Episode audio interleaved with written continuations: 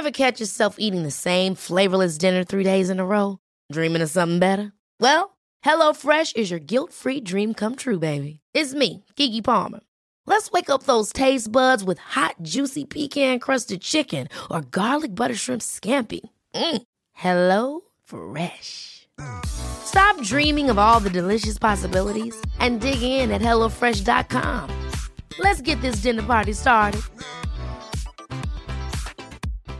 Hi, I'm Daniel, founder of Pretty Litter. Cats and cat owners deserve better than any old fashioned litter. That's why I teamed up with scientists and veterinarians to create Pretty Litter. Its innovative crystal formula has superior odor control and weighs up to 80% less than clay litter. Pretty Litter even monitors health by changing colors to help detect early signs of potential illness. It's the world's smartest kitty litter. Go to prettylitter.com and use code ACAST for 20% off your first order and a free cat toy. Terms and conditions apply. See site for details. Life is full of awesome what ifs, and some not so much, like unexpected medical costs. That's why United Healthcare provides Health Protector Guard fixed indemnity insurance plans to supplement your primary plan and help manage out of pocket costs. Learn more at uh1.com. Quality sleep is essential. That's why the Sleep Number Smart Bed is designed for your ever evolving sleep needs. Need a bed that's firmer or softer on either side? Helps you sleep at a comfortable temperature? Sleep Number Smart Beds let you individualize your comfort so you sleep better together. JD Power ranks Sleep Number number 1 in customer satisfaction with mattresses purchased in-store. And now, save 50% on the Sleep Number limited edition Smart Bed for a limited time. For JD Power 2023 award information, visit jdpower.com/awards. Only at a Sleep Number store or sleepnumber.com. Hey there, it's Michele Norris. I'm host of a podcast called Your Mama's Kitchen. When I travel, I'm usually looking for a way to find a taste of home when I'm not at home. And one of the things I love to do when I am at home is entertain. And Airbnb allows me to do that. When I was in California recently, I rented a house that had a great kitchen. And when we were sitting around the table, we we're all thinking, we're in someone else's house. Someone could be in all of our homes as well. If you have a home, but you're not always at home, you have an Airbnb. Your home might be worth more than you think. Find out how much at airbnb.com/slash host. Millions of people have lost weight with personalized plans from Noom, like Evan, who can't stand salads and still lost 50 pounds. Salads, generally, for most people, are the easy button, right? For me, that wasn't an option. I never really was a salad guy. That's just not who I am. But Noom worked for me. Get your personalized plan today at Noom.com. Real Noom user compensated to provide their story. In four weeks, the typical Noom user can expect to lose one to two pounds per week. Individual results may vary. The following is a presentation of the Force Center podcast feed.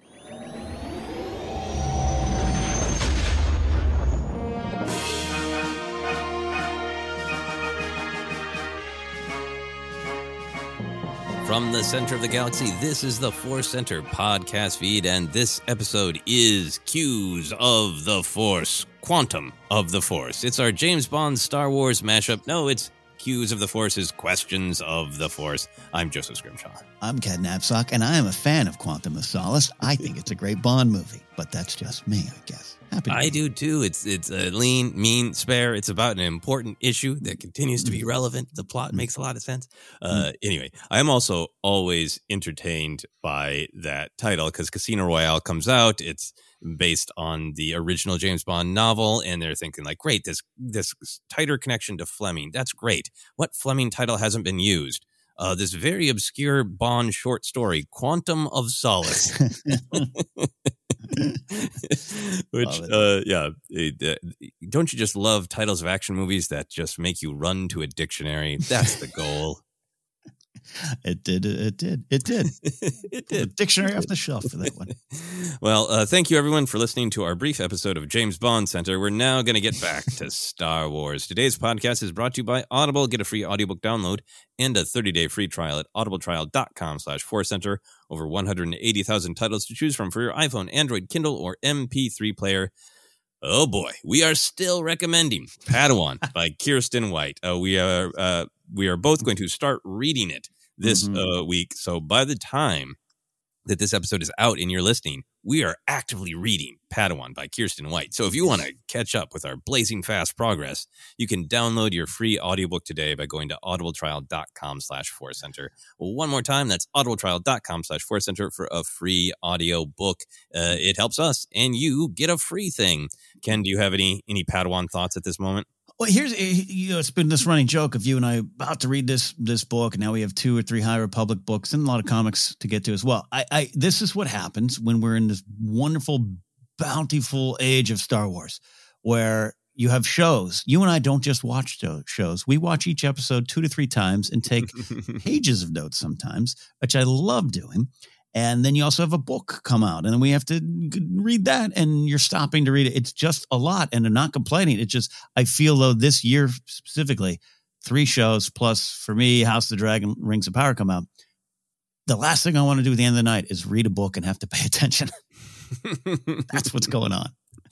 Yeah, I mean, I think for me is like sometimes that at night is my mm. best opportunity to read, and I'll read like yeah. two pages and be like, "This is great. These are great ideas," and then I will be fighting to be like, "I can read each next word before falling asleep," and like that's not the way to mm. enjoy these. So I I enjoy them the best when I make time, and I'm like, the thing I'm doing today is reading all of this book in one, yeah. you know, whatever many hours sitting. So trying to make time for that can be a challenge. Yeah, but we're gonna get to it. We are getting to it. We're doing it. And then we'll do those next two High Republic books that we're behind on. But for now, we've got questions that we're not just going to think about or talk about. We're going to answer right here today. These are some great Star Wars topics from our listeners, two from Twitter, two from our patrons on Patreon. As always, we will go first to Twitter and uh, the mm. uh, a person with the handle the Wookiee Riots. A nice. great handle. Here we go. This is what the Wookiee Riot says. As a buddy of mine is currently forging me a Harris wrench for my Batuu job, wonder what y'all think about the ordinary everyday tools of Star Wars the hydro spanners, socket spanners, and power wrenches that make day to day possible.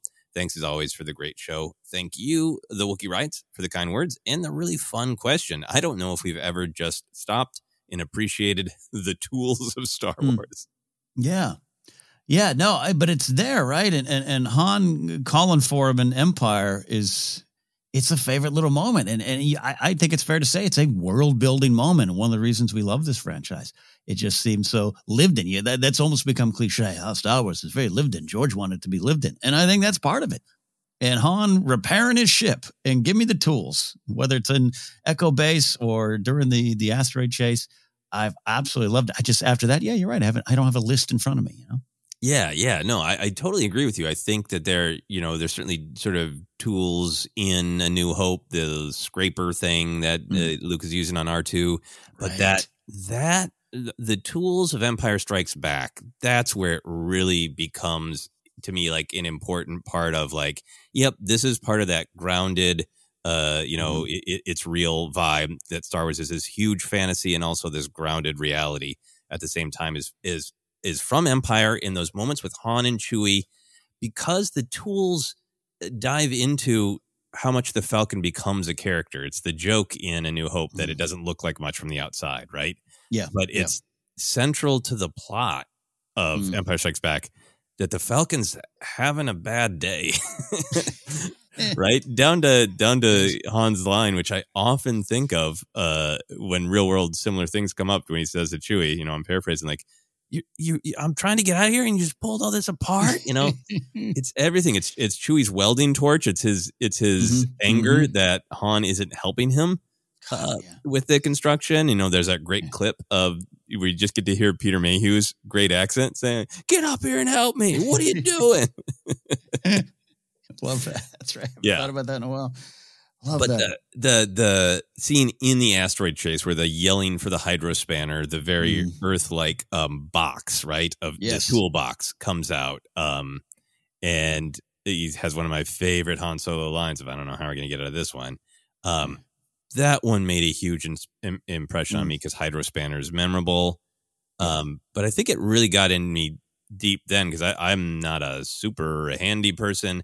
Mm. Uh, but but my dad is. My dad you mm. know, helped me buy my first cars, helped me fix them. And I've always associated Han Solo with my dad. And that's one of the moments why, because like, oh, wow, Han Solo mm. has a mm. box like my dad. And my dad's always, you know, pulling apart his uh, 1950 Chevrolet delivery truck, which he still owns. Um, the the Millennium Falcon of uh, of my legacy that uh, someday I'll have to figure out exactly how to honor that truck. uh, but yeah, I think that's the depth of it for me. The tools are cool world building, but that's where it intersected Mm. into something a little bit more deep and real that connects, you know, from from Star Wars world building to my life. Yeah, once again, you and I have uh, some similar things. That are, my dad is uh, is he's an engineer uh, by by trade and also great with woodworking and build things. He can build his own speakers, so the box and the and the put a speaker together. And he tried, he tried. I could not pick it up, and that's just the way it is. Uh, but I think I have my little moments where I, I do have some tools, and and you know, recently I fixed my kitchen sink. Man, I was so proud. All I did was unscrew something and put something back on, but man, was I so proud and I, I think it does connect with that. And I and going to that Empire scene specifically, uh, it- it- yeah, the box, the tools. This is a story in which you could imagine that if something's broken, you press a button and it gets fixed, or a robot comes over, a droid, R two saves the day, and that does happen at times. But I, I even like Phantom Menace that they the, droids have to go save the day. R two has to save the day. You don't get to just press a button. Uh, it works. Flash to uh, Force Awakens in the same ship where Rey's calling for tools uh the the the one here that uh you know Wookiee Riots is talking about. Like I, I I absolutely love all of that. And it's not something you're right. Some I don't spend a lot of time reflecting on it, but it's Yeah. there and it connects to the real world picture. Yeah, and it, it it tells this story of people who need to know that information, right? Like Rey Yeah. knows that information because she's grown up in a world where she needs to know what those things are, and, and Finn hasn't, right? Mhm, mhm.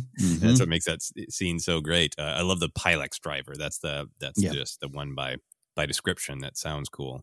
Yeah, I think there's also something that has a little bit of a uh, a generational power to it in the real world, which I hadn't really thought about until you were talking about your life experience. And like, Mm. obviously, people of all ages have access to tools, and there are many things that you can still fix. Uh, so I'm not I'm not saying this is any sort of blanket statement, uh, Mm. but from my life experience, which sounds like it mirrors yours a little bit, my dad grew up in an era where most things were mechanical on some way, Mhm. and he could get a tool in some guy Yeah. or some Yeah. lady or some person could could tell him what part of it to reach in and fix with his own two hands. And he's still mad about the things that he can't just go in and fix with his own two hands. And i think it's a it's a generational dividing line with our generation of of generation x right? Mm-hmm, where there certainly are still tools but we just started to grow up in that world of like how do you fix it is you push a button. How do you turn on the Yeah. tv you push a button Well, how do you how do you cook? cook food? You put you put it in the microwave and you push buttons, right? And that's Yeah. so different than like, well, why don't you know how to light the pilot light with your own two hands? Like, it's a generational thing, and it's a, it's, it's Han. Han is in sync with our dad's generation of like, ah, Hmm. droids. I can I like the Falcon because I know every part. I can reach in there and fix it with my hands. Yeah. Yeah. Oh, you're right. I mean, I remember the day my dad brought our microwave home, this giant box, 1982, put some bread in it, warmed it. And my sister and mother and I were like, what? And yeah. And now, you know, I, I've taught myself to cook a lot uh, more in the last couple of years and love cooking. And it's weird. And I feel like, I feel like Han now. You know, I feel, I feel, I feel, uh, feel connected with it. Yeah, it's fascinating. This is a great uh, conversation. Uh, the Wookiee riots has started here. Uh, I do you think Wookiee riots? He says, forging me a Harris wrench for my Batuu job. I, I'm convinced Wookiee riot works at Galaxy's Edge. Yeah, I feel like we, we've maybe had uh, some interaction about that before, but I admit uh, Mm. I am not remembering any of the details. But I really hope so. Either for my Batuu job, I read that in, in Wookiee Riots. Please feel free to let us know uh, that there is a, a technical job that the Wookiee Riots is doing uh, in Mm. in Batuu uh, at Blackspire Outpost, which is great. Otherwise, my Batuu job otherwise sounds like just a great uh, title for a a thriller crime heist set in Star Wars, The Batuu Job. My Batuu job. One of the things I wanted to talk about this, if, if I may, Joseph, is this, Please. this idea of, of movie fantasy things turning into reality. And, and, and Hydro Spanners is very of our world, but also of Star Wars. As someone who would like to be better with tools, but maybe if there was some space tools that would, would help me, and there's things along the way that, you know, uh, even a you know a, a electric wrench or something like that. You know, you know, you I'm talking about. Like, Mm-hmm. um, I would love that, and, and I'm fascinated by that, and Star Wars being part of that. Uh, you and I are both fans of, of Douglas Adams and Hitchhiker's Guide to the Galaxy. Anytime I pick up my iPad, I, I'm just amazed that this is this is the Hitchhiker's Guide to the Galaxy, and I even have don't the words "don't and panic" uh, "don't panic" engraved on mine because oh, really? Yeah, it's it's an option through Apple now. Uh, spoiler though, it's the size. It's the like a six font, so it's like mm. you can't hmm. read it. You can't read it. Um, but Star Wars, you know, you know, lightsabers. I, I, and and it crosses over Hitchhiker's Guide to the Galaxy in the movie version, uh, where Trillian uh, takes the little lightsaber toaster thing, where it toasts bread as it as it cuts it, right? And it's very Star Wars inspired looking. And I'm like, I want stuff from Star Wars to start showing up in in our real world a lot more, and, and that would be part of the fun too. I love it when when fantasy can be a healthy entry point to real world things. Like mm-hmm. my dad gave me uh, various sets of tools, which I've done only an okay job of of tracking mm-hmm. uh, yeah. over my life. But honestly, if he had been able to buy like these ones, all have lightsaber hilts. yeah, and this is this is your your Mace Windu wrench. Yeah, and this is your you know Ahsoka Tano screwdriver.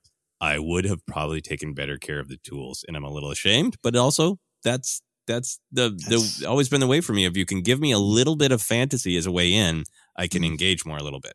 Yeah, yeah. Maybe if they just had a, a Star Wars logo set of uh, screwdrivers, I'd keep mine instead of buying. Oh, I need this, and going home and finding my ninth Phillips head screwdriver that I purchased. Exactly, exactly. I think that's a, a great thing to to look at and think about. So, any, any other thoughts on Star Wars tools? No, I love this. Love this. Uh, making me slow down and, and concentrate on Potter Star Wars. I, I maybe rush past. Yeah, and I just now now I'm really just combining my dad's various complaints uh, and imagining them from Han Solo. of you know Han Solo sticking his uh, finger in somebody's face and going, "What do you mean I need to download an app? What do I need an uh, app for?" Did, this is not related, but my, my dad is a little bit of a grumpy Han too. At one time, we we went to Baskin Robbins as a family, we were walking back down, and like my dad was just screaming to himself, but to us, like, I can't, a man can't even afford to get his family ice cream these days. What's going on? I'll never forget that conversation. What's going on? it was that use of a man can't even buy his family ice cream these days. Like, oh man, this from time immemorial, a man could buy his family ice cream, but not today. Yeah. Yeah. Not in these perverse times. That's hilarious. All right, we're going to move on to uh, a different question, which uh, a serious question, uh, but yeah. maybe we'll find some fun in it as well. We'll get out our emotional hydrospanners and see how we can mm. address this best. This comes to us from Victor. And Victor asks, How do you approach politics when you're preparing a podcast? Are there red lines? Is there fear, caution? Uh, thanks for all. Thank you, Victor, uh, for the thoughtful question. It's really great to get all sorts of different kinds of questions. You know, most of them are kind of internal to the world of Star Wars, or you know, uh, mm-hmm. like the question about the the tools of kind of how we relate to Star Wars. Um, and I think this is a an important question that isn't just like behind the scenes. How do we make decisions for this podcast you're listening to? But it it it does relate to Star Wars, and it relates to how. Mm-hmm how connected Star Wars is to the real world or not for different fans. And uh, I think really the heart of this to me is, is us making those decisions of when is it uh, the right time to draw this direct line on the podcast between mm-hmm. what is going on in the real world and what is going on in, in our great, you know, fantasy allegory of Star Wars. Um, so, uh, with that uh, in mind, uh, I think this is also a great question uh, for right now, and I wouldn't be surprised if it came up because Andor is a, a very, very political show, um, mm-hmm. and we've been talking a little bit more uh, explicitly about politics on Andor, and we've been trying to give listeners fair warning that that you know Andor is a place where we're going to explicitly talk about some real world things as well. So. Yeah, uh, yeah now that I've got all my caveats out of the way, Ken, uh, I want to hear your thoughts. How, how yeah. do you what are some lines for you? Is there fear? Is there caution? All of Victor's great questions. Where do you go with that? Yeah, I, I think this is where I've changed the most over the years, uh, and working with you and Jennifer has helped that. Myself, just finding myself changing and changing about what I want to talk about, even how I want to talk about. Uh, I, I, and I, will tell you right now, Joseph, I intentionally made no notes for this section in the mm. conversation. I just wanted to kind of see where my heart went with this. Uh, it's a longer journey. Uh, I, I am greatly influenced by Steve Martin. That's one of the reasons I, I want to be a writer, a comic, and everything like that. And and and unfortunately, he's one of the for, fortunately he's one of the last icons that seems to be worthy of being an icon status. that could be tough, but even uh, even he's not perfect. Um, but he came of, of uh, you know rose to, to fame and, and, and fortune and, and top of the charts in, in the seventies. Uh, which and, and he had a quote one time of like you know I all my friends were talking about Nixon, and I, I got famous for putting an arrow in my head. And I think I think I grabbed onto that, and it wasn't like he was saying, "Well, I don't talk about politics." Uh, I think I gra- oh, I just want to make people laugh, and I just want to entertain people, and I still want to do that. Uh, I still want to do that, but I think I pulled that along too far in my in my career, and and by then. Um, but, but late in the game, it, just not realizing that uh, art is communication, art is politics, art is commenting, on things. And yes, I am all for a silly little laugh, and I do them often, and I love little stupid little things. I do my little radio show on my on my own podcast feed that goes from serious satire to silly, stupid satire of me trying to order Del Taco or something. Yeah, but it's all it's changed for me. And and when it came to Star Wars, the dividing line for me when I was and I and, and correct me if I'm wrong, Joe. I, I don't think prior to 2017, I don't remember ever telling you or Jennifer, "Oh, we can't talk about that." I don't no, want to talk about that. No, I think it was a, an agreed upon, you know, yeah. uh, perspective, which you know we can talk more about, kind of the, the way Force Center has shifted. But no, I, yeah. there was never any edict from any of us to the others. Yeah. Yeah, no, and, and anything we always and to the technical question from Victor here, when something comes up that we know we're going to discuss, say there's a, a social issue that's uh, um, dominating the headlines and we, we know it needs to be discussed or something within Star Wars. We don't discuss every one of them. We can maybe uh, talk about that, but we, we will off air go, all right, you know, what are we feeling or how do we want to address this? Uh, I do believe in this day and age of, of caveats and, and, and a little bit of space and respect. Mm-hmm. Uh, hey, we're going to go here. It's and, and it's our point of view. I do believe that it's needed in this era where tone and tenor can be misinterpreted, sometimes intentionally. Uh, I think it's important to make it clear. But going back to where it really started to shift for me was 2017. Last Jedi comes out late in the year. We go into 2018. I'm a big uh, Last Jedi fan, and then on Jedi, Jedi Council. Less here. We're very blessed Force Center. We've always had a great community. Even if people who maybe disagree with us, they'll find a way to to voice it in a way that I, I feel is generally respectful. Uh, very rarely, if you run into anyone who's just like, "You're a holes, I'm out of here." They usually just leave if that's the case. Mm-hmm. But eh, Collider was a different version and we were exposed to a lot more people. And I, and I struggled with stuff, what was going on at first. I couldn't understand. And again, I'll say this I think some people just don't like that movie, and therefore they're going to express that. I'm not saying anyone or everyone who doesn't like Last Jedi has a political take on it or a, a, a morality take on it. Sometimes they just don't like it. But out of that emerged conversations I could no, no longer ignore and I started to shift. I started to shift as a person. I started to connect with what Star Wars was teaching me compassion and empathy and seeing things in a different way than I had before. Um, but specific moments in discussing Last Jedi, I think I've mentioned this before, but I'll say it again because it bears repeating. I had a real close friend who didn't like the movie, big Star Wars fan, didn't like the movie. And I kept asking why. And he would say things like, um, and I'm just going to say this. I apologize if it's rough, uh, rough, but he would be like, I don't like that movie. It's got that purple hair bitch in it. Mm. And okay, well, that's some one thing to discuss. Uh, and he would link me to a podcast where a certain um, uh, po- uh, comedian turned podcaster had a long rant in theory about that purple haired lady in the, in the film. Mm. Uh, and then out of that conversation, he, at one point he just said to me, uh, "You know, I don't mind that you got Finn and that quote Asian girl in it, but why do I have to see them kiss?" And it was at that moment that I realized in discussing Star Wars, you're not always discussing Star Wars. Mm-hmm. And that's where I felt maybe, and it, and it wasn't immediate overnight, but it was me, like, all right, you can't leave a lot of this behind. And we could have nuanced conversations about tax policy and border safety and all those kind of things uh, all day, all long. But, but, but Star Wars is about themes, and it's, I approach it um, with my heart and how it makes me feel and I think over the years, what Star Wars is saying to me had really grabbed on, on onto my heart. And so that's that's when it's like there's sometimes you're just going to be direct, and I don't need I don't need you to agree with my personal um, voting records or politics now, which by the way have changed. I used to be a mm-hmm. lifelong Republican. I am not. I've always now say this to anyone looks. I'm a registered independent, whatever that means these days. Maybe that will change. Maybe it won't. I don't know. But I used to always vote Republican. I do not anymore. I've not voted. I've voted blue down the ticket for five years now, six years now. And trust me, that's caused problems in my family. mm-hmm. I've lost friends for it. I'm not a martyr. I'm just saying that's a fact. Uh, so I've changed. I don't need you to change with me, but my big, the final big draw right now is I will go ape bleep if you come at me with please don't make Star Wars political Mhm. because I think you are just factually wrong. Star Wars is political. It always has been.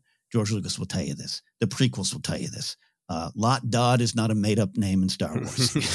uh, Nute Gunray is, and I don't need you to agree, but I need you to allow us to discuss it because you can't deny it's there. And if you want to go to another podcast, great. If you want to go to the YouTube channel where they just predict if Plagueis is going to be there or not, go for it. It's not always what we do here, but also we talk about B2Emo and Gonki and and uh, Eopies because Star Wars is that as well, and that's that's the big change for me. And I'll end my uh, opening monologue and concede the floor.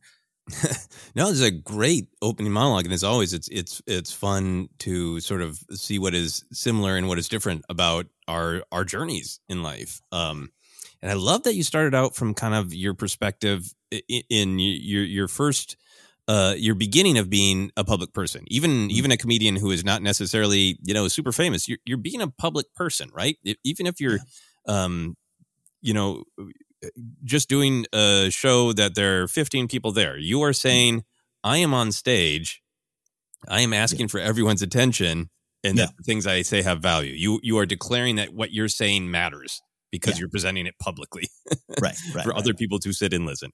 Uh, so i think it's great that you start out from that perspective and i think that's one of the things that i've changed. I think i've, I've always been um, a, a very liberal person. Uh, my parents mostly uh, were liberal then that, some of that shifted as it does. Yeah. um, i feel like i got exposed to lots of different um, perspectives uh, from various life experiences, and I've uh, grown and changed and and all that stuff uh, as well. But try to understand where people are coming from, even if I vehemently disagree, so that hopefully can find uh, the ability to have a conversation, which is the only way to even open the door to to changing. Yeah. Um, all that kind of stuff. But so that's to say, for me, so doing some of my comedy stuff, I always kind of drifted away from politics in a very Steve Martin like way because partially um I don't I wrestle with comedy being is so very dated. Yeah, a lot of comedy is by its nature of you're making a joke about what's going on and like I remember as a kid being really annoyed because three jokes on Johnny Carson would make me laugh and then he'd make a bunch of references and I'd be like I don't know what you're talking about old man. It's really annoying. Who's Spiro T. Agnew? yeah, stop cutting me out of the jokes. So it was that. But then also like sp- specifically during the Bush era, like I Mm-hmm. vehemently disagreed with every almost everything that was going on. Um, yeah, yeah. uh, don't need to get into all that. Um, Mm-hmm. but I didn't. I actively didn't want to make jokes about it because like it's covered. We know it, you know. Mm-hmm. Yeah, yeah. And I think I've realized that that was a little bit of of what people talk about as privilege. Of Mhm. I was not being as directly affected by some of the horror that was going on then.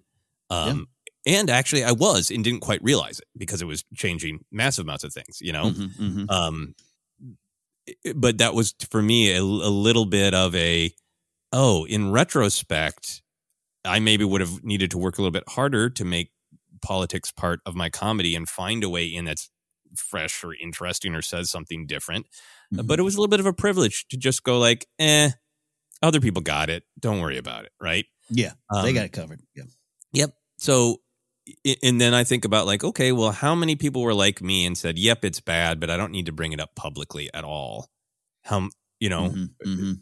how much of that uh, you know how much of you know there are many great quotes from from great thinkers and, and activists about um, saying nothing and standing back while awful things are happening is kind of the worst thing that you can do because by not saying anything you're sort of endorsing it anyway um, so i think i had a little bit of a a similar journey in that way and um, i think coming to force center uh, I want to value every part of Star Wars. And part of it is that, yeah, Star Wars is fun and it is escapism and it is absolutely political. Uh, but a lot of it, people come from for just a break, right? Even Yeah. from stress uh, for for that. So I always want to try to have respect for that. And yeah, around yeah, around 2017 when it became clear that sometimes you're having a conversation and, and you try to give somebody the absolute benefit of the doubt and you drill down and then it's just like yeah no i think it's i don't think black people should be stormtroopers. And like okay that's not about star wars you know? Yeah.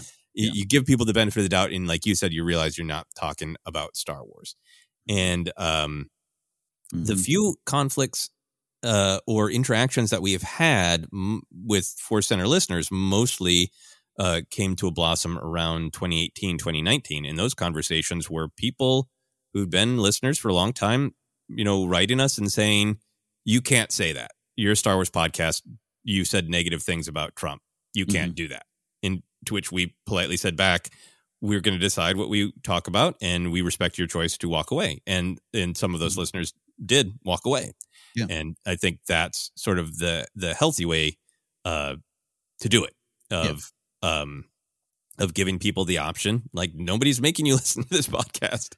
Yeah. Uh, So yeah, I, I think for, for me, Ken, that's a little bit of my my response to your thoughts and a little bit of backstory. uh, I do have some thoughts about Victor's direct question of how do Yeah. we decide, you know, uh, what to talk about. But but I want to Yeah. pitch back to you and, and see what yeah, no, no, this is great. I, I love talking about this because because uh, it comes up a lot. Um, and I'm about to launch publicly a, sh- a podcast on my personal feed called The Blathering that I've been doing on my Patreon page, and I think people are going to be surprised to hear me in that tone. Number one, there's way more, way more curse words in here. or somebody words. um, yeah, I've been pretty angry last year and been saying it on this show that's private. And the fact that it's private, I just felt safer. And that talks about Victor's fear question we can get to here as well. Uh, and, and but one of the things you said there, um, you know, it's even come. I've seen it on the other side of. There's no reason to be nice. Just, just you, you don't have to allow. You know, you and I and Jennifer try to be. Hey, hey, this is our opinion, and even just about I like Solo. This is my opinion. I, I do. I do like that we do that, and I'm going to continue to do that because I, I want to give everyone the benefit of the doubt of just being humans trying to enjoy a space fantasy Mhm. and and and I do have some friends who are like, yeah, I listen to you. I disagree with a lot of things you guys say politically, but I just turn those episodes off and, and I engage with the ones I want to. I'm fine with that. Uh, I don't know if I'm going to change your mind, but maybe I will because I, I just opened up about my political switch. A lot of that came from the discussions here on Force Center Mhm. of seeing things I could no longer uh, ignore and what Star Wars was saying about them. And sometimes it's very direct. And Andor is very direct. And I'll tell you this, public, I, there's, I, there's about 5% of the show where I'm like, I don't know if it's playing fair in some of the issues I, I law enforcement stuff, where I could have that discussion off air. But what the show is saying, what the show is doing is really about experiences I haven't had and I'm listening. And, and I think that's been part of what we do around these parts the last couple of years is, um, just like you said, uh, I used to be one of those. It doesn't matter who you vote for; it doesn't change. And guess what? For me, that was probably the case. But then fin- finally realizing the question was, great, it doesn't change for you, but what about for the people it does change? Mhm. And and and engaging with that. And I think Star Wars is very much about that. And we're seeing that a lot in Andor, and we're seeing that in Kenobi. We're seeing that in a lot of other shows here. I think it's present in all the art that's in Star Wars. And I think it became a point of we need to talk about it, but how we talk about it and when we choose is what we'll be discussing next. And that's also its own thing. Yeah, and I- and I think a, a, a thing that I have become more opinionated about just being on social media and and getting to see it more diverse perspectives and connecting them back to real life experiences and thinking about the themes of Star Wars is you know those great lines in Andor about the Empire's choking us so slowly we're not realizing right. Uh, sometimes in the real world, I think there are awful policies that maybe you and I have the privilege to not um not be affected by immediately because they're they're Mhm, mhm. crackdowns on on people who are you know striving for th- more more freedom, more respect, more equality, right? And the, and those people feel the crackdown immediately. But in my opinion, the truth is we're all connected, and even those of us with great privilege feel those things eventually. You Yeah, know, yeah. so it it it, it I- it's important to talk about you know issues uh, you know for lots of reasons for for who is being dramatically affected right now, but also from that great perspective that Andor has of you know all of those people are living miserable lives in a fascist, uh, tyrannical society, right? Mm-hmm. Perrin kind of thinks he's living this great life where he's you know uh uh privileged. He has so boring. Yeah. he has wealth, yep, and like, Mhm. but yeah, but look, does he's not happy? He's trapped in the horror of it too, right? You know, the people on Ferrix who are being brutalized, Yeah. are feeling the immediate brunt of it. But it's just it's horror down the line, even all the way up to the privileged people. Yeah, yeah, and and there's something. um there's something. I, this is goes way beyond uh, Star Wars, but there's something uh, along. There's a lot of changes in the last couple of years, and a lot of it is uh, upheaval, not just changes, upheaval and, and changes. One of the things for me is going back. I'm, I'm, I'm, a history buff, but when you go back and you look, man, not all the stories were told, or we're learning new stories, or a lot of stories just weren't, didn't find our way. Uh, you and I both have discussed like Watchmen 2019 was like, whoa, wait a minute, what is that? I wasn't taught that in school. Uh, what do you what do you mean I missed that?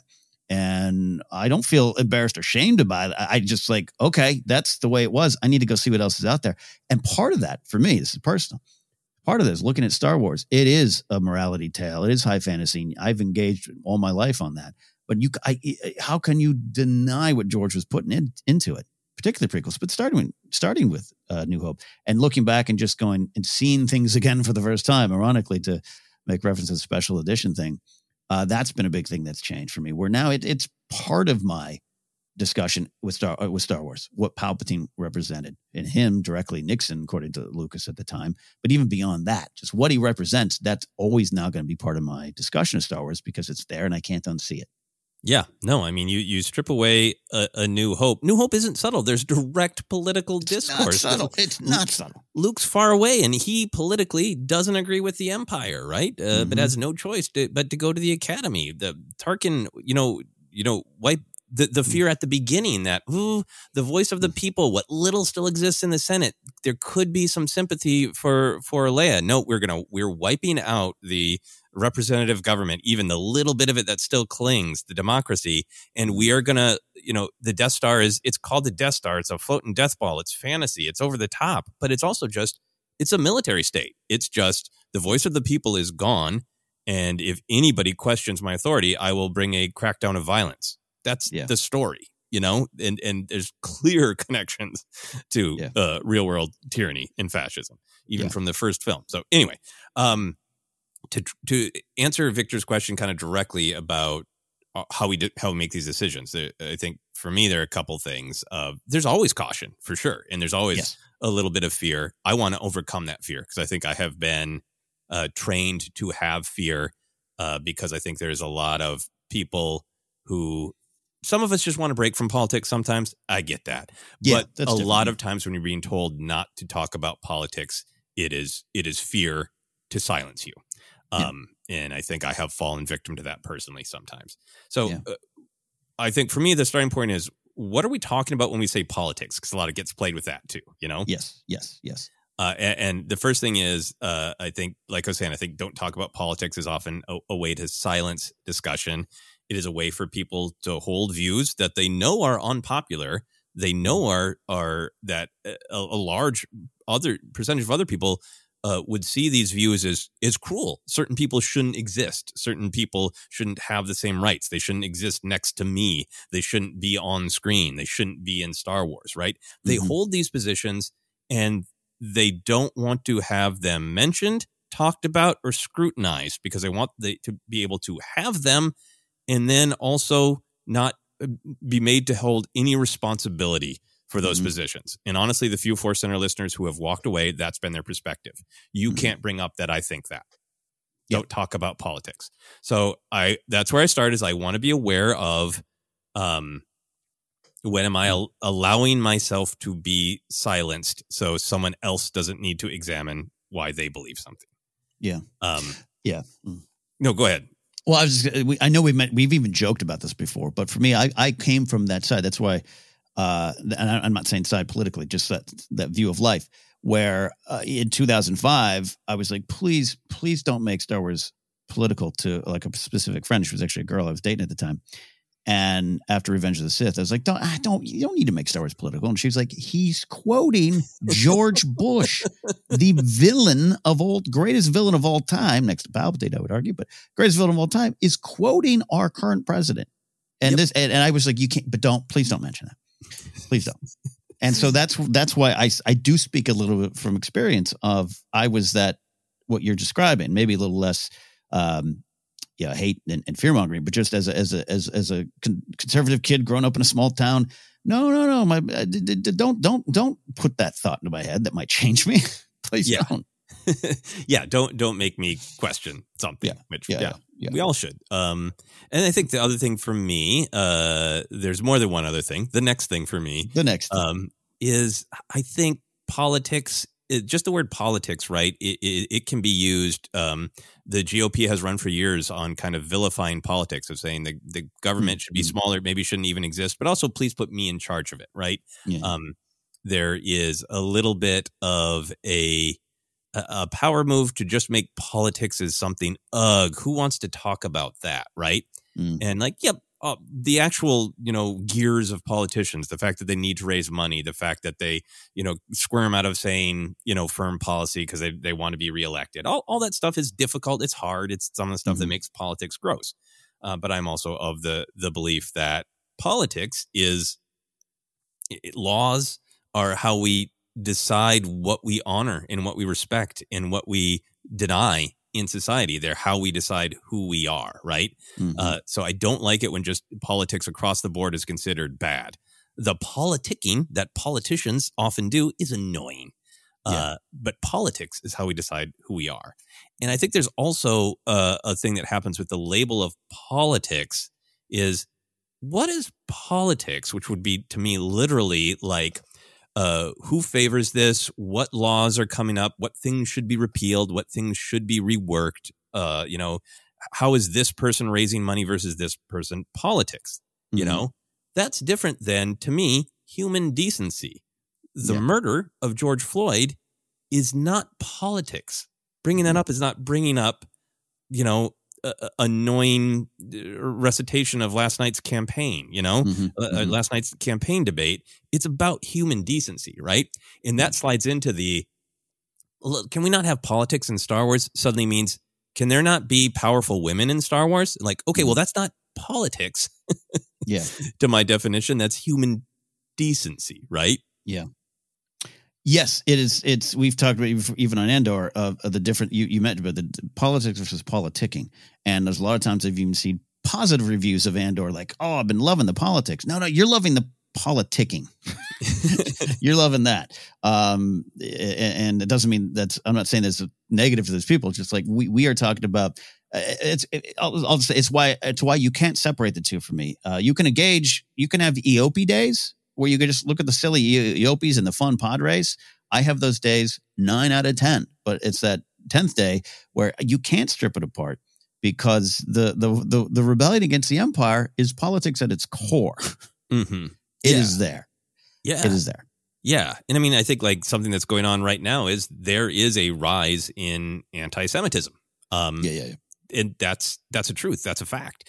Uh, but there are people out there who don't want you to say that because they have labeled it political and then Mhm. try to create a, an environment where I feel like I'm doing something bad by stating something that's supported by facts. You know, Yeah, yeah. uh, it's a, so that's some of kind of how I try to wrestle with what is politics, what, what is political. You know, Yes. um, because as as we've talked about on the podcast before, we talked about it now.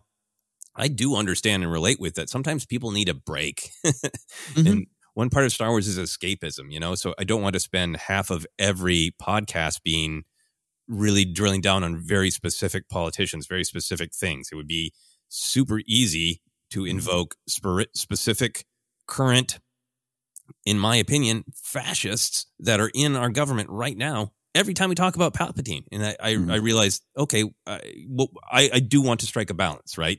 Yeah. Uh, where when it's really important, we need to talk about it. Um, but like, Mm-hmm. not every mention of Palpatine has to bring us back into the very immediate real world, and I, and I do Yeah. want to find a balance there. Does that make sense? It totally makes sense. And here's one of the reasons to get into it a little. First of all, just we're human beings. So no one loves to get a comment of you dumb blank blank. Why are you talking about this? You dumb blank blank. And I just got one. I just got one in 2022 on my uh, Game of Thrones podcast with, and we weren't even. I, I was talking about that House of the Dragon. It, it, it absolutely set out to attack the patriarchy, to analyze the patriarchy, and the audience is Daemon Targaryen, and it's trying to speak to the the toxic uh, alpha male mindset. And masculinity isn't a problem to me; it is the alpha toxic side that is the problem. And, and House of the Dragon spoke to it. Whether you agree with how they did it or not, it spoke to it. And I've had people uh, one comment just, you, "Ken, you're great, but you're you're dumb, blank blank, real world politics, ruin every conversation." I just ban that person, but I, I it, that hurts my feelings, or I mm. want to strangle them, which is a negative emotion that I don't want to live in. So that's part of the caution. It's part of what you've talked about. The it, it, you, you you're raised at the dinner table. You don't talk politics and religion, and all that means. Yeah, we grew up with that. And You and I are definitely of that generation, and I think to emerge from that, when we come to our podcast and how we want to balance it, yes, um, because it, it, I also think it would lose the effect if every episode we were like Palpatine means this. I think it become wallpaper. Right. And and also another thing, and I, I want to try to pick my words as carefully I can. Um, f- for, for Force Center, this has become over the years uh, part of our business, part of what puts food on the table, and you have to treat that a little differently. It means we're not going to compromise. It means we're going to speak out when we want to, but how we speak to our audience that helps us uh, uh, grow and, and keeps us fed in many cases. That's very serious to us. So that's why we determine how or, or, or the best way possible to discuss things and knowing that, hey, today we might piss some people off and we might lose some listeners. We have to be prepared for that. And that's something that we it's always in our, our, our, forefront too. I don't know if I said that correctly. I don't want to. I just mm-hmm. just I don't want to sound like arrogant. Well, we are a podcast that makes money. No, uh, it's not what I mean. But you have to you have to take that carefully, and you have we have a larger audience, which means they're gonna have a lot of different opinions. Yeah, yeah, and I, and I feel like um, I have been happy with how how we've handled it. Is we have we have definitely when we have spoken out about something that we feel like we absolutely must speak out about this, so we are going to. Uh, it affects Star Wars. It affects all of our day to day lives, and you know we have had some people let us know, like, okay, I I you know don't like that you criticized. This politician that I support, so I'm I'm gone, and that's your right. Yeah, yeah. Um, but I feel like we can't let that stop us from speaking out about the the things that we want to. Because I think you know to answer Victor's question when we decide of like sometimes there's something going on that directly affects Star Wars. Uh, you know yeah. when it was when it was in the news, uh, you know around the Last Jedi time about the horrible racist, sexist attacks on some of the the actors. Um, yeah. Some recent things with the video game development and and you know mm-hmm. do our research, direct quotes, um, all, all that kind of stuff when it's directly affecting Star Wars and to not talk about it w- would be conspicuous you know yes that's when i feel like you know we really need to uh, address an issue and, and then the other side of it uh, uh, and i what i feel like is coming up with andor and came up with the clone wars report is I really want to be able to talk about the heart of an issue, right? Yeah. Um, because when something just breaks into the news, you know, it, it it can become about that battle of you know almost taking a side, right? And that's mm-hmm. great. You should take a side, right? Um, but I, I, I, hope that Star Wars can open the door to the heart of an issue, you know, yeah, and yeah. some things that we've discussed with Andor and with the Clone Wars. Um, Pat, that that political arc. There's multiple political arcs with Padme, but there's the one where she's like hey, uh, just escalating the conflict is only going to make uh, there be more hatred. Uh, instead of spending more money on on military, instead mm. of doing the morally dubious, you know, birthing clones to throw them into battle, hey, how about if we invest in this laundry list of social programs that are directly related to the real world? Yeah. Like that stuff isn't necessarily like pressing on like the hot button of last night's debate. Yeah it's about the heart of where do you spend your money? How how do you perceive who we are as a people? Do you perceive that everything is us against them? Do you perceive that force and strength and violence is the first best way to resolve things? Or do you feel we're all connected? And if we lift one another up, it will help, uh, uh you know, everybody eventually. Mm-hmm. Um, I love it when we can talk about Star the big themes of Star Wars that are sort of socio-political, larger than any one specific issue of the moment, but are more about the heart of why do people believe different things? Why do they want to craft laws yeah. to create a society that has a specific investment? Because that those are the conversations where I feel like we can, you know, all be challenged and, and not other politics, but say it's mm-hmm. something we decide. Who do we want to be? Yeah, and those conversations are valuable. Just I think part of the divide isn't around uh, necessary R's and D's. It's just like people in different areas have different needs, and and and and trying to find that out, and and looking where those needs come from, and and how you can also factor in other people's needs, and and I, I think part of the conversations around Star Wars that we've had here, the heart of the issues you said, have helped me change simply because uh, it, it, you weren't grabbing me or it, the show wasn't grabbing me by the collar and screaming at me. It was just going, hey, think about this. Mm-hmm. And I'm interested in those conversations. Um, and I think Clone Wars does that a lot. And how could you not discuss that? Yeah, and it's one of the things that that made me fall in love with with Clone Wars. Is it's got a bunch of the weird, fun action. It's got you know deep lore about Jedi and and Palpatine mm-hmm. doing weird spells in, pops. Yeah. Um, but it is very clear about the political reality of the viewpoints that Palpatine is trying to create. The fear. Uh, mm-hmm. Uh, that everything can be solved by a raised fist. Uh, somebody, you know, is always needs to be the weaker one in an equation versus mm everything that Padme is advocating for the communication, empathy, understanding, helping one another. You know, it's yeah. it's a huge part of Star Wars, and it's right there in Clone Wars. It's definitely there in Andor. And I think for me, Ken, my my kind of final big thing about how do we decide what to talk yeah. about is I have had some moments where I'm just like, I I I, I try to keep Star Wars, you know, it's a fantasy show. It's not real. yeah, yeah. Um, but it is designed since the beginning from Lucas to be a source of inspiration. And sometimes it really helps me if I'm like, I really feel like we should talk about this, but I'm already kind of having a stressful day, and is this going to create more stress and all that kind of thing? Mm-hmm. I try to think of like, if I don't say something, uh, am I betraying Leia or Padme? yeah. You know, yeah. just actually going to Star Wars for inspiration, going to the sometimes, mm-hmm. you know, uh, saying something at all is hard. Mm-hmm. Uh, and and Star Wars gives us so many examples of people who aren't just brave in turning on a lightsaber and jumping into a fight and risking their lives. Yeah. It's about people who are giving their time, their energy, their soul risking putting a you know a, a target on themselves. Because mm-hmm. they have to stand up and and say something. And yeah. I think Leia and Padme are, are two of the great sort of uh, paragons of finding that strength.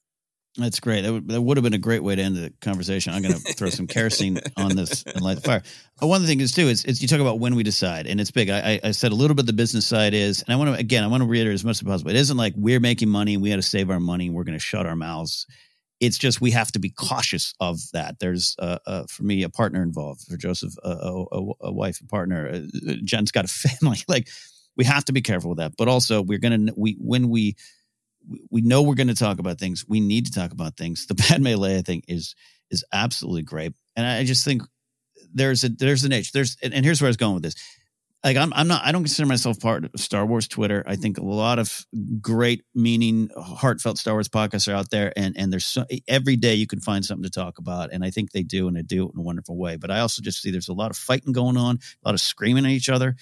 And I, I think it's the Saw Gerreras of it all. Like, what are you actually accomplishing? what is the message uh, you're you're getting out there. And I and I sometimes have an aversion to that. And Force Center, I think we uh, again trying to pick my words carefully. I think we try to detach from that and talk about things from our perspective for us to our audience, and not get too too involved in rolling up your sleeves and going fighting in the mud with each other. It's it's it's that Luth and Saw conversation are, are you tired of fighting with people who agree with you? Mm-hmm.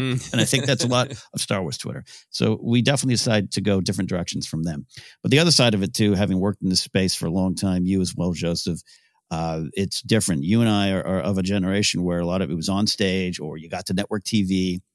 You wrote a play, and that was how you dealt with it. Maybe someone wrote a review. We are in a different time, clearly. Social media, parasocial relationships. We're selling our personality.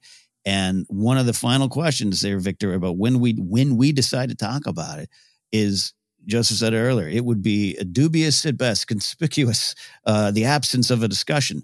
People expect it. The audiences have changed.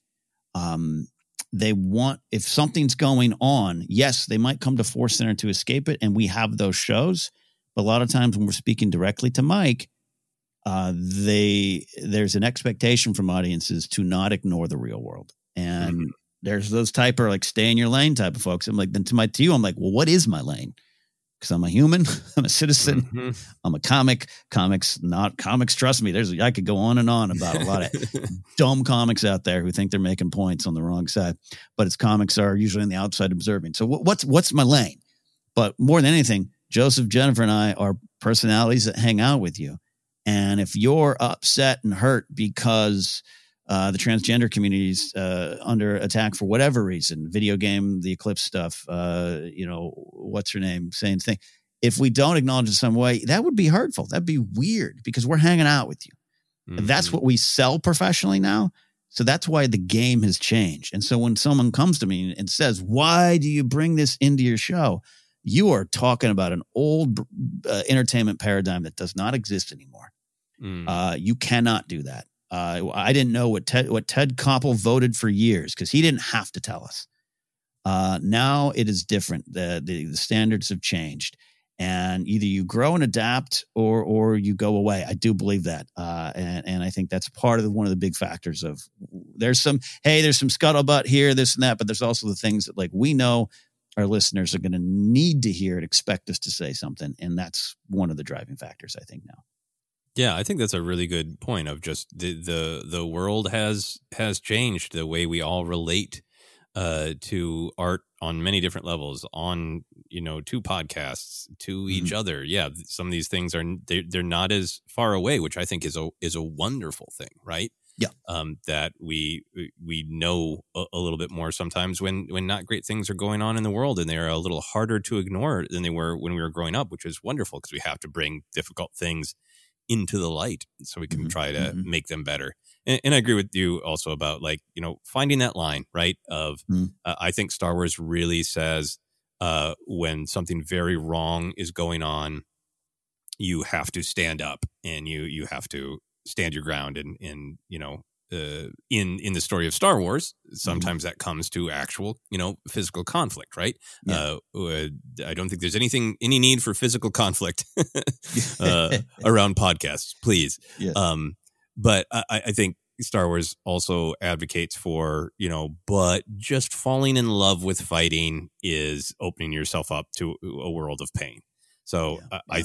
I, I, what we try to do and what I hope we succeed on more often than not is just saying, here is something that is very important to us. Here is something we advocate, or here is something that's that's going on that we do not agree with and mm-hmm. need to uh, call out and need to highlight uh, that we're putting it out there, and you as a listener have every right to go. I don't agree. I'm not going to listen anymore. Mm-hmm. I'm I'm not going to you know support them on Patreon, whatever. Uh, but the strength for me comes in a little bit more that Jedi like, Leia like, Padme like, like, cool. We all make our choices. Our choices, we are going to say this, mm-hmm. and your choice is how you respond. But you are not going to stop us from saying it. Yeah, yeah. I think Leia would agree. I hope so. I hope so. I wish I could get a, a tweet from Leia Organa. That would be great. yeah, yeah. There you go. And look, final word for me is we're not always perfect, and uh, far from it. Far no. from it. We're just always uh, learning a little podcast trying to make its way in the galaxy. But uh, we appreciate you all that have uh, joined us, stuck out, or even those that have stuck around that are like, "Hey, some things you say I don't agree with, or don't like," but you're still here for the conversations. Here, still here for the lessons. I, I respect you uh, maybe even more. Love that. Yeah, yeah. Well, thank you very much, Victor, uh, for the great question. Uh, and we uh, turns out we had a lot of thoughts, but we're going to take a quick break, and we'll be back with some more questions from patrons.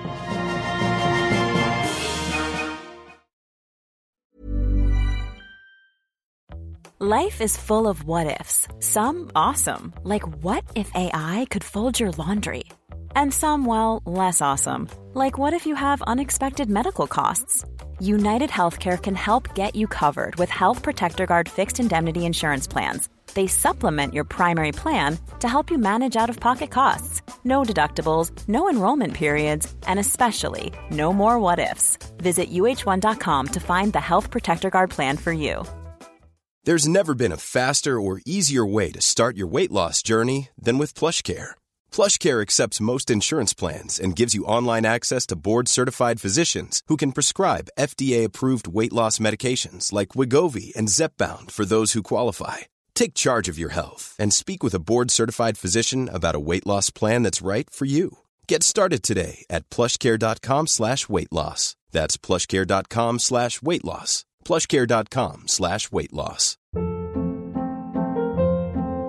Hold up. What was that? Boring. No flavor. That was as bad as those leftovers you ate all week. Keke Palmer here, and it's time to say hello to something fresh and guilt-free. Hello Fresh. Jazz up dinner with pecan-crusted chicken or garlic butter shrimp scampi. Now that's music to my mouth. Hello Fresh. Let's get this dinner party started. Discover all the delicious possibilities at hellofresh.com. Quality sleep is essential. That's why the Sleep Number Smart Bed is designed for your ever evolving sleep needs. Need a bed that's firmer or softer on either side? Helps you sleep at a comfortable temperature? Sleep Number Smart Beds let you individualize your comfort so you sleep better together. JD Power ranks Sleep Number number 1 in customer satisfaction with mattresses purchased in-store. And now, save 50% on the Sleep Number limited edition Smart Bed for a limited time. For JD Power 2023 award information, visit jdpower.com/awards. Only at a Sleep Number store or sleepnumber.com. Here's a cool fact a crocodile can't stick out its tongue. Another cool fact you can get short term health insurance for a month or just under a year in some states. United Healthcare short term insurance plans are designed for people who are between jobs, coming off their parents' plan, or turning a side hustle into a full time gig. Underwritten by Golden Rule Insurance Company, they offer flexible, budget friendly coverage with access to a nationwide network of doctors and hospitals. Get more cool facts about United Healthcare short term plans at uh1.com. Hi, I'm Daniel, founder of Pretty Litter. Did you know cats tend to hide symptoms of sickness and pain? I learned this the hard way after losing my cat, Gingy. So I created Pretty Litter, a health monitoring litter that helps detect early signs of illness by changing colors, saving you money and potentially your cat's life. Pretty Litter is veterinarian developed, and it's the easiest way to keep tabs on your fur baby's health right at home. Go to prettylitter.com and use code ACAST for 20% off your first order and a free cat toy. Terms and conditions apply. See site for details.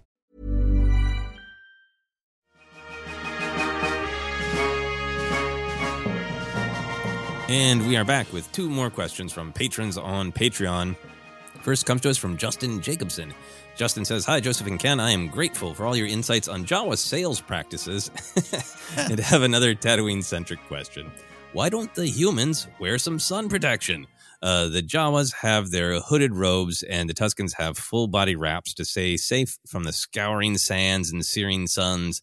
But the humans don't seem to have adopted the same traditions of protective garb, not even scarves or shawls or wide brimmed hats. Are they just spending more time indoors? Or have humans not been on that planet long enough to have adapted to it as much as the indigenous peoples? I know Jabba the Hutt doesn't wear a lot of clothes, period but he doesn't seem to go outside very often. yeah, uh, a whole Yeah. different question on uh, on Hutt clothing traditions is buried Yes. in here that we might need to save for another podcast. But Yeah, and and what Hutt hides can take uh, climate wise. Yeah. yeah, exactly. Tough hides those Hutts have. Uh, so, Ken, where do you go with this? Do why do you does it does it frustrate you when you look around and just see the humans out there baking? Uh, well, what's great is we just had this very deep, very real world conversation. We're confession, confessing things. I'm like, oh, good, a, a fun, silly Star Wars question. And my answer might be, well, I think a lot of these humans have the arrogance to feel that they can not only conquer the people here, but the climate. and, that, and that was part of it there. But I also think a lot of the humans on Tatooine uh, are there just to be part of the ecosystem. Uh, and and uh, there's a lot of issues on that planet, but uh, you know we don't want to go into it too much there, I guess. But uh, I, I I think that there, there's two things I went to.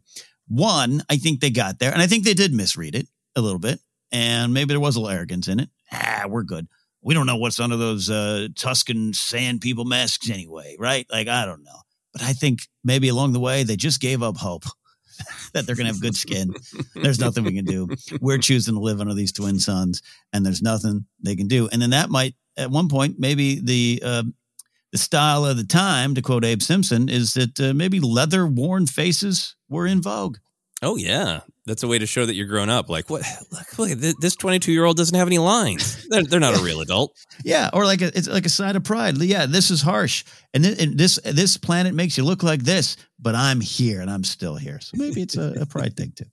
Yeah, what are you doing 30 years old without fully gray hair? Come on. This is this is a culture the humans respect aging. Yeah, this is a great uh, question. I think um I think part of it is that we know from lots of different uh, storytelling, Boba Fett included, that the the Tusken garb is is cultural as well as uh, for interacting with the environment. We know the Tuskens have been there since there were oceans on Tatooines, right? So there's a lot that goes on in that uh, long and storied history. So there's a cultural element there. Uh, there could be with the Jawas too. I kind of love the mystery of Jawas, right? Like, yeah, yeah. We know their little hands can be furry. We have uh, we've uh, heard from Peli Motto that there's some fur going on, uh, Yeah. but I just feel like I, the the Tuskens. It's very it's it's protection, but it's cultural, right? And then the Mm-hmm. Jawas are a little bit more on that sort of uh, the fantasy side of it, of like what is their deal, you know? Yeah, yeah. Um, do they have like flame sensitive skin or sun sensitive skin where they burst into flames? Uh, are half their organs on the outside? Like we we don't know the deal with Jawas. Like why do their eyes glow? Right? Is that uh, are there you know uh, uh, do they survive half on radiation? like you know you're you could, uh, uh, you're you're painting an almost complete horror show, but also one I want to know more. yeah, so I love that the Jawas we kind of don't know, but it clearly is a little bit better for not being burned alive in the sun. I think there are a lot of things going on with the with the humans on Tatooine. I think Mhm. uh, there is some amount of uh, adaptation. I, I kind of like ominously that they would have adapted culturally. Of like, yeah, you you you Mhm. age quicker. The the aging process is shown, and that's expected now. You Yeah. know. If a farmer is making another deal with a farmer, they want to make sure that you, you're solid Tatooine stock. You're, you're Yeah. full of wrinkles. Yeah. um, but I also think it, it could be uh, some some hubris, right? Um, Mm. They clearly do have some garb, right? Luke has his his little like cap, that little fishing cap, Yeah, right? that's right. that little sun cap. Uh, clearly, some uh, citizens have uh, sandstorm scarves ready to go, right? They, they kind of carry them with them like an emergency kit, right? Because we kind of see that a little bit in that that Return of the Jedi uh, cut famous cut Yeah. scene with their desert uh, Mhm. sandstorm garb. Um, a little bit with Jira, you know, in Phantom Menace warning about a storm coming. Um, but that just makes me think of hubris, the actual hubris that I have experienced and taken part in, um, growing up in in Minnesota, where uh, Minnesota out, outside of Minnesota is kind of famous for being cold, but the truth is there's almost no spring or fall. It's mostly brutal cold and brutal, very humid, high temperatures in the in the Mm. summer. Um, and in both of those, I've had hubris. Like uh, I don't like Mhm. shorts, so in in on like 102 degree days with ridiculously high humidity, be like, nope, I'm keeping my jeans and my black t-shirt. Like, and people are like, you know, you shouldn't be wearing black. Like, yeah, I know, but I want to. Uh, and then in the in the winter, right? Like, it's kind of a thing where you you grow up, you know, being just bundled up uh, Mm. by your parents, and then especially you know, teenage, whatever. Like, I don't really want to wear a hat. Yeah, Yeah. yeah, it's like literally one degree today, but I don't want to wear a hat. I can, I can, I can just tough it out. And I wonder how many of the people we see just wandering around be going like, yeah, I know it's not good to be have two suns bake on me, but that hat's kind of dorky. Luke's hat is dumb, and I'm not wearing it today. I, I am right there with you on that weather hubris. I always say the line, uh, style knows no weather conditions. And uh, that sometimes uh, burn me. I, I, I, I have some, you know, uh, like all of us have issues with my, my body over the years where like I have very thin wrists, so I want to cover them up and it'll be 100 degrees in the San Fernando Valley. And Ken, why are you in a jacket? Like, never you mind. Even now, I, I love wearing beanies now because I'm a you know a balding Hulk Hogan man. So I want to I want to look like the Edge from U2. Uh, Ken, it's not cold enough for a beanie. You, you don't tell me what uh, when I can wear this beanie or not. I don't care if I'm sweating. I'm wearing it. So yeah, maybe you're a little bit of a hubris or reason to wear it in Tatooine. Yeah. Now I just want to sit and watch Tatooine scenes and see if I can pick out the hubris people of like that person Oh, should be wearing a hat and they just don't wanna. They just don't wanna. don't wanna. and I and I got to think at one point, um, Owen he was raised there, but I think Owen's like, I don't, I don't wear a hat. Well, look where it got you. Yeah, and I think he's like it. It didn't. It didn't kill Cliegg, and like eh, it probably didn't help Cliegg. You know? Great question. Any final thoughts on the sun baking down on those uh, exposed humans on Tatooine? This is the uh, the wide range of conversations we can have here in Force Center. The, the very real to the even more real, the weather conditions and what you wear. Exactly, which means we're going to move on to our final question uh, from Douglas Dubois. Douglas says, uh, Hi, Force Center. Star Wars has a long track record of seriously emotional scenes. Rebels going from a kind of goofy but far more emotionally intelligent show than I realized to having this grown man sobbing on his couch.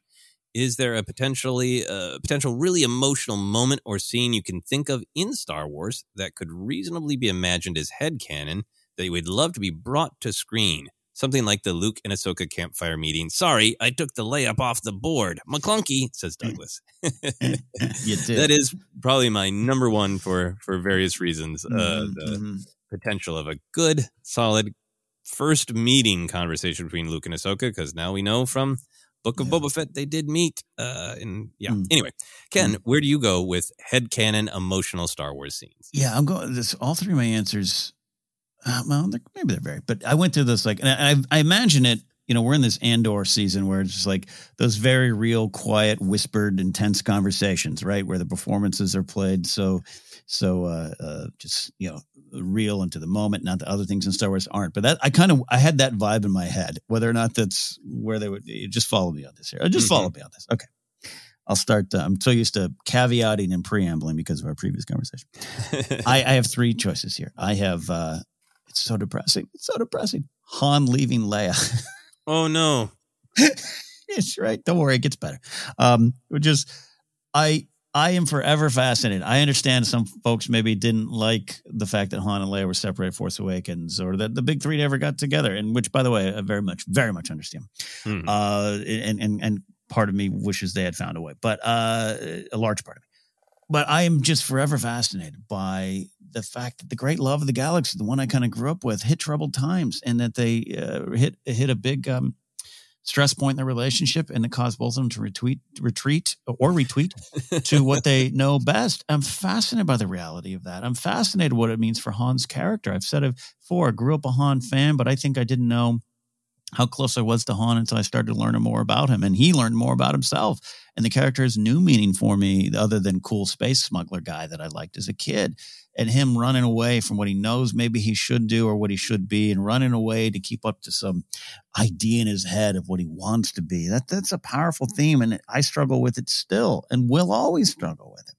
And for that, for the, the great love affair of the Star Wars galaxy of my time, to hit these hard moments and, and come back at the end, I think I would like to see that conversation. I imagine it wouldn't be quiet, quiet and whispered at all uh, for the entire length of the conversation. Uh, for all of it, I, I think there would be maybe some raised voices there. Um, but I think I'd like to see that. Uh, Star Wars: A Marriage Story. uh, with with the Kylo Ren connection, what with the the GIF. Uh, Mm-hmm. Yeah. uh, No, it's from the film too. It's not just a GIF Yes, uh, or photos of uh, of Yeah. Kylo Ren, Adam Driver pounding the wall. Kylo Ren and Black Widow divorcing is a very sad film that I'm not going to watch. Uh, I don't. I don't. I'm sure it's very good. I don't need that sadness need that. in my yeah. life personally. Uh, but I went to a similar thing. Uh, I have head canon. I think we've had this question before, so I had reason to think about it. I think you know, um, Ben, you know, makes his uh, his not great choices uh, on the planet we now know as Ossus. Uh, brings the temple down again. That four issue comic series, Rise of Kylo Ren, kind of recontextualizes that a little bit. Yeah. Um, but from Luke's perspective, uh, he failed Ben. He he had a, a moment of of not being as strong as he needed to be, and for just a second thought he needed to stop the coming darkness. Ignited the blade, turned it off. Luke blames himself. In in Luke's mind, Snoke already turned his heart, and then Luke pushed him over the edge, and now Ben is off, off to join Snoke, It destroyed the temple, destroyed the school. Right? Yeah. I feel like Luke goes and tells Han and Leia exactly what happened. You know, I think Mhm. Leia certainly senses something. Mhm. Um, but I think I think there's a a devastating three way conversation between the big Mm. three, and I'm I'm kind of in the camp too of like, yeah, I, I- think the Force Awakens made a really smart choice to start the story farther in and, Yeah. and jump into it. And if you'd started the story too far back, it really would have been the Mhm. original trilogy's story and not the story of both the new generation and the original trilogy. Um, but I still wish, like, hey, shoot a flashback. yeah, yeah, yeah, yeah, yeah. then I think about this scene is like, is that the one scene I would have wanted of? Remember when the three of us got together and all went our separate ways? Is that really what I would have wanted? I don't know.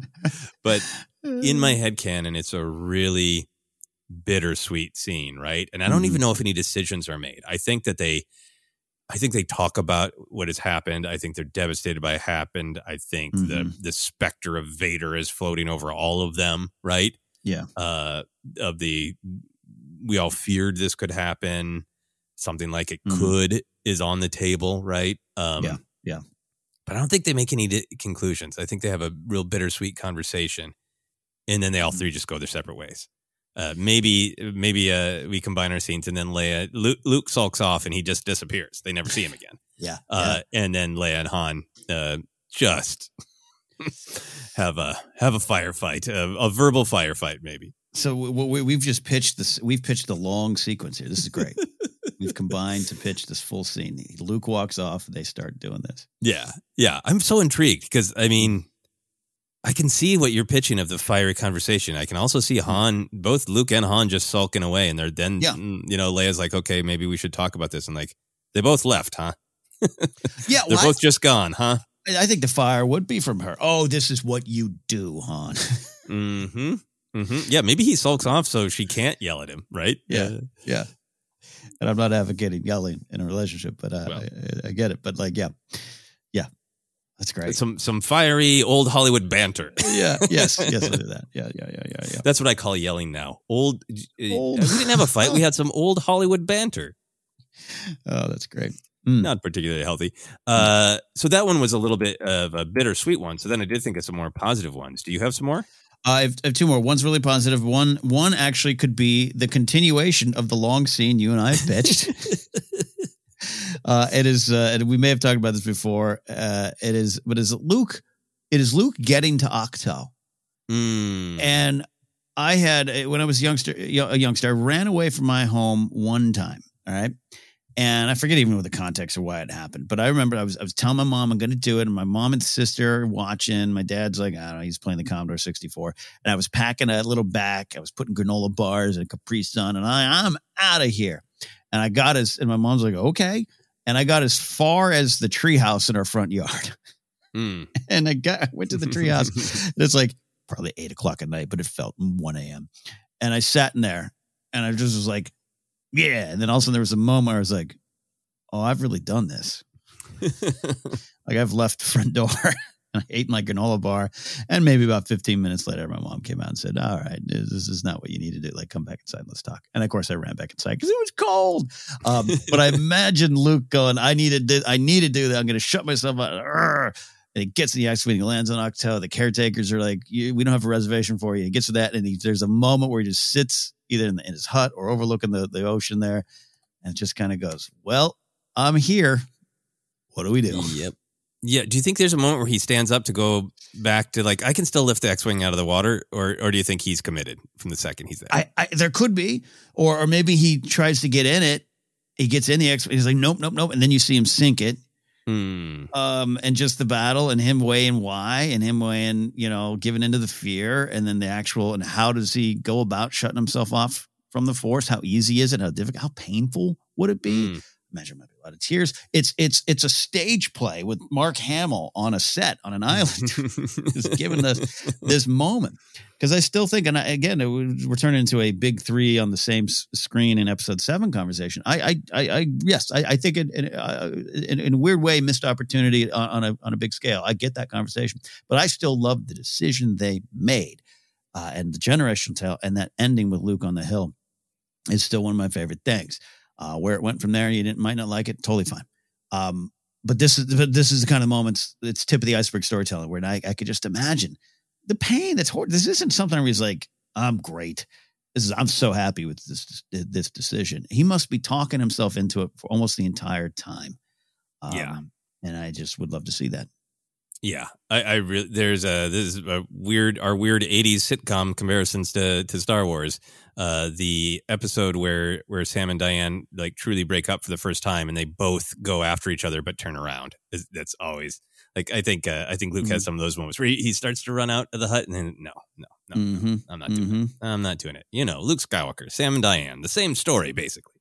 Yes, yes. Have a nice yeah. life. Yeah. Uh, so you have one more, right?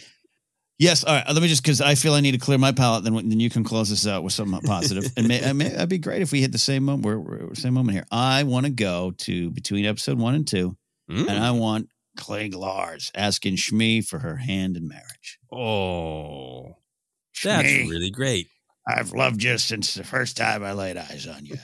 I've uh, purchased you from Watto. You're free, but will you have my heart? I, I want to see that.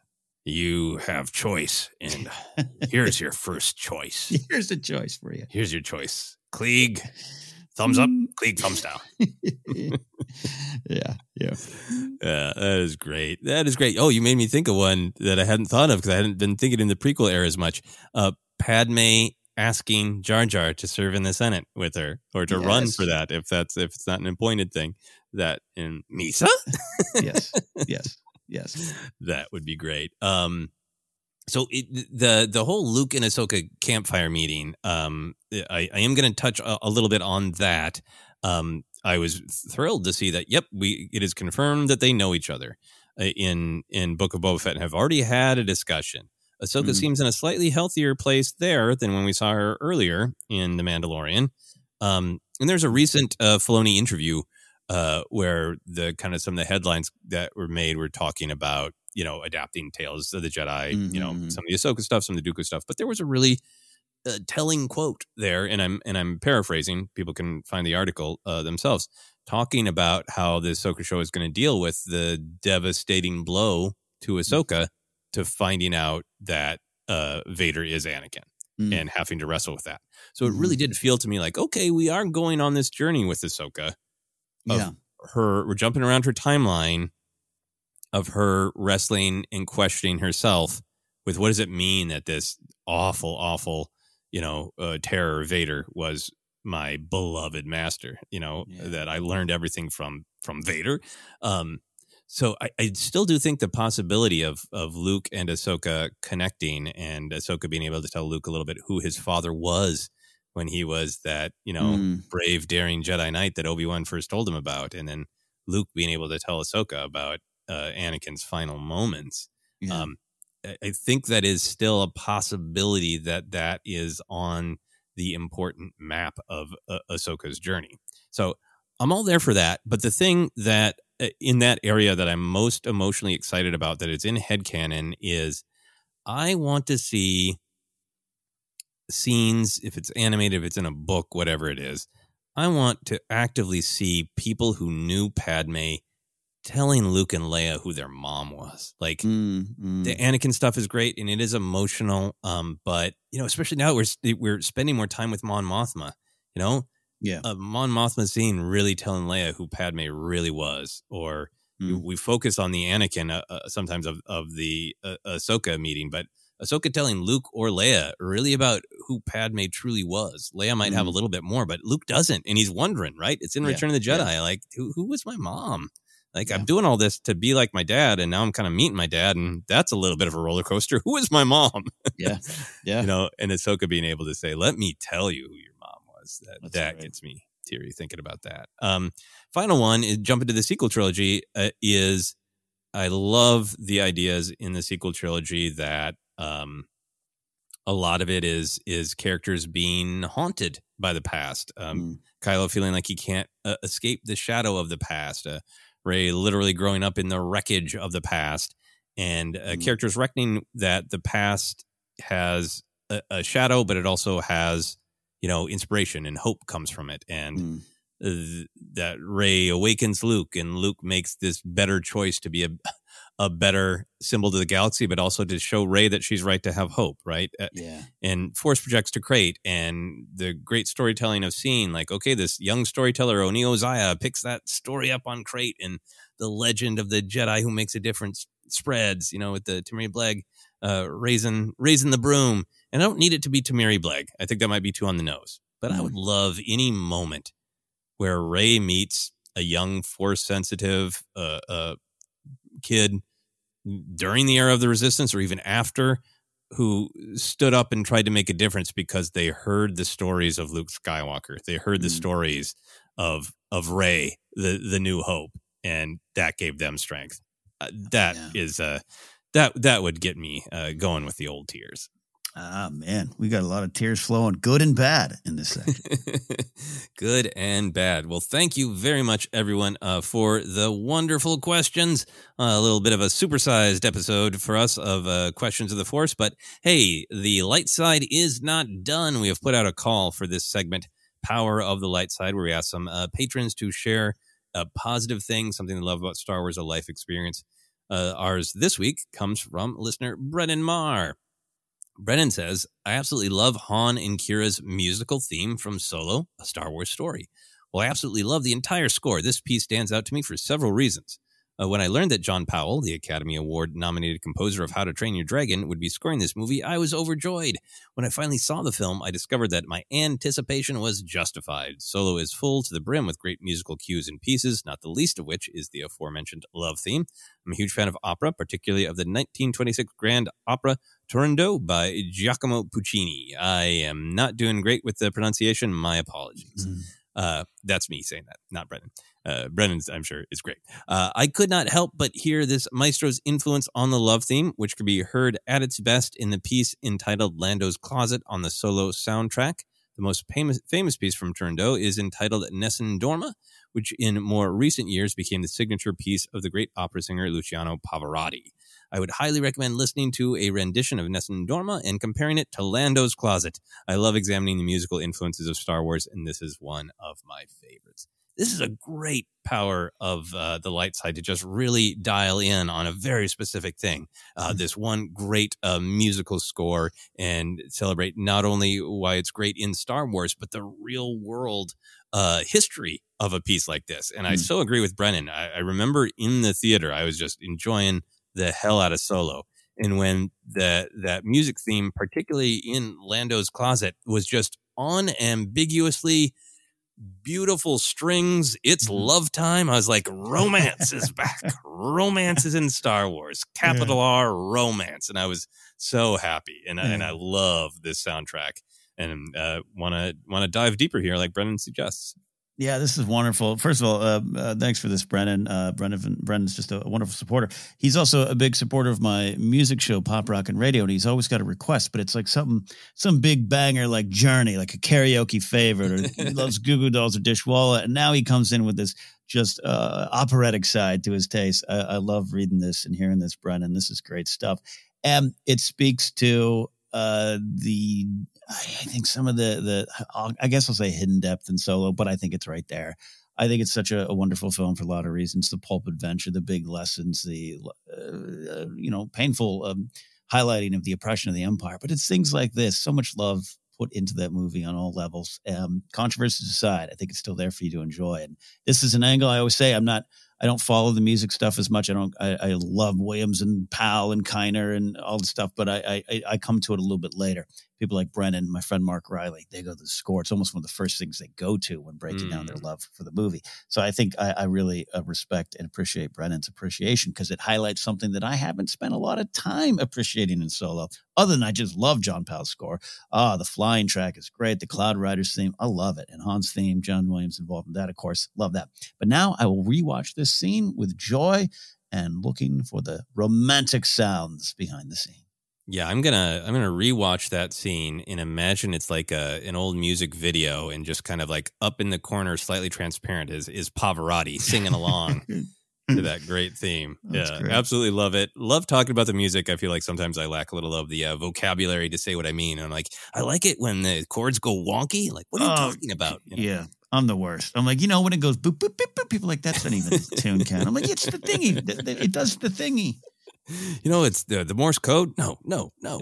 Uh, anyway, thank you, Brendan, for that great Power of the Light side. We got some more coming. And if you're a patron, it is uh, just a couple posted down that call for entry. So feel free to leave us a Power of the Light side. Ken, that's it. Where can people find us? Hey, you can find us in a lot of spots. You can go to Twitter at Force Center Pod is where you can find us there. We're on Instagram and YouTube as well. Big live Q and A coming up soon. Subscribe over on YouTube. Hit that bell so you don't miss it. Facebook page is Force Center Podcast. We are are available on a lot of spots. Just search like iHeartRadio, Apple Podcasts, Google Podcast, and more. We do have merch available. It's Christmas season. If you're doing some holiday shopping, hey, there you go. There's a plug. Merch at teepublic.com slash user slash Force Center.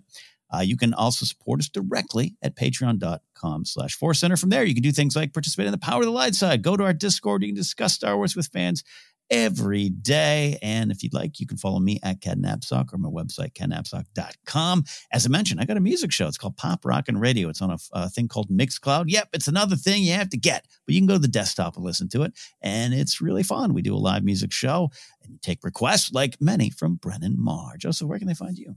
Yeah, you can find me on social media, uh, Instagram, TikTok. I am staying on Twitter for the time being, monitoring the situation as we go.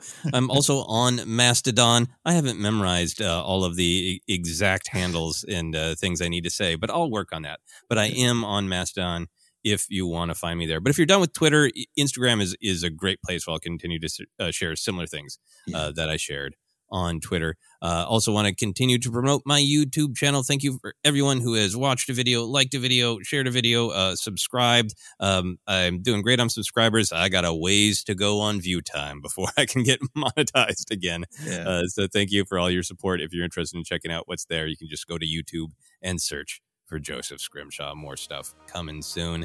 But for now, for myself, for Ken, for Jawa's organs, wherever they are, this has been Cues of the Force. Bye.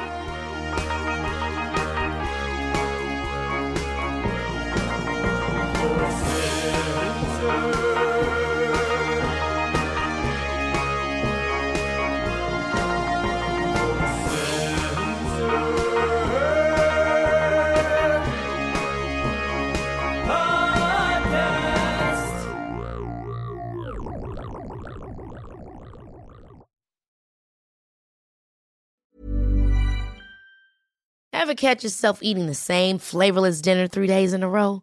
Dreaming of something better? Well, HelloFresh is your guilt free dream come true, baby. It's me, Keke Palmer.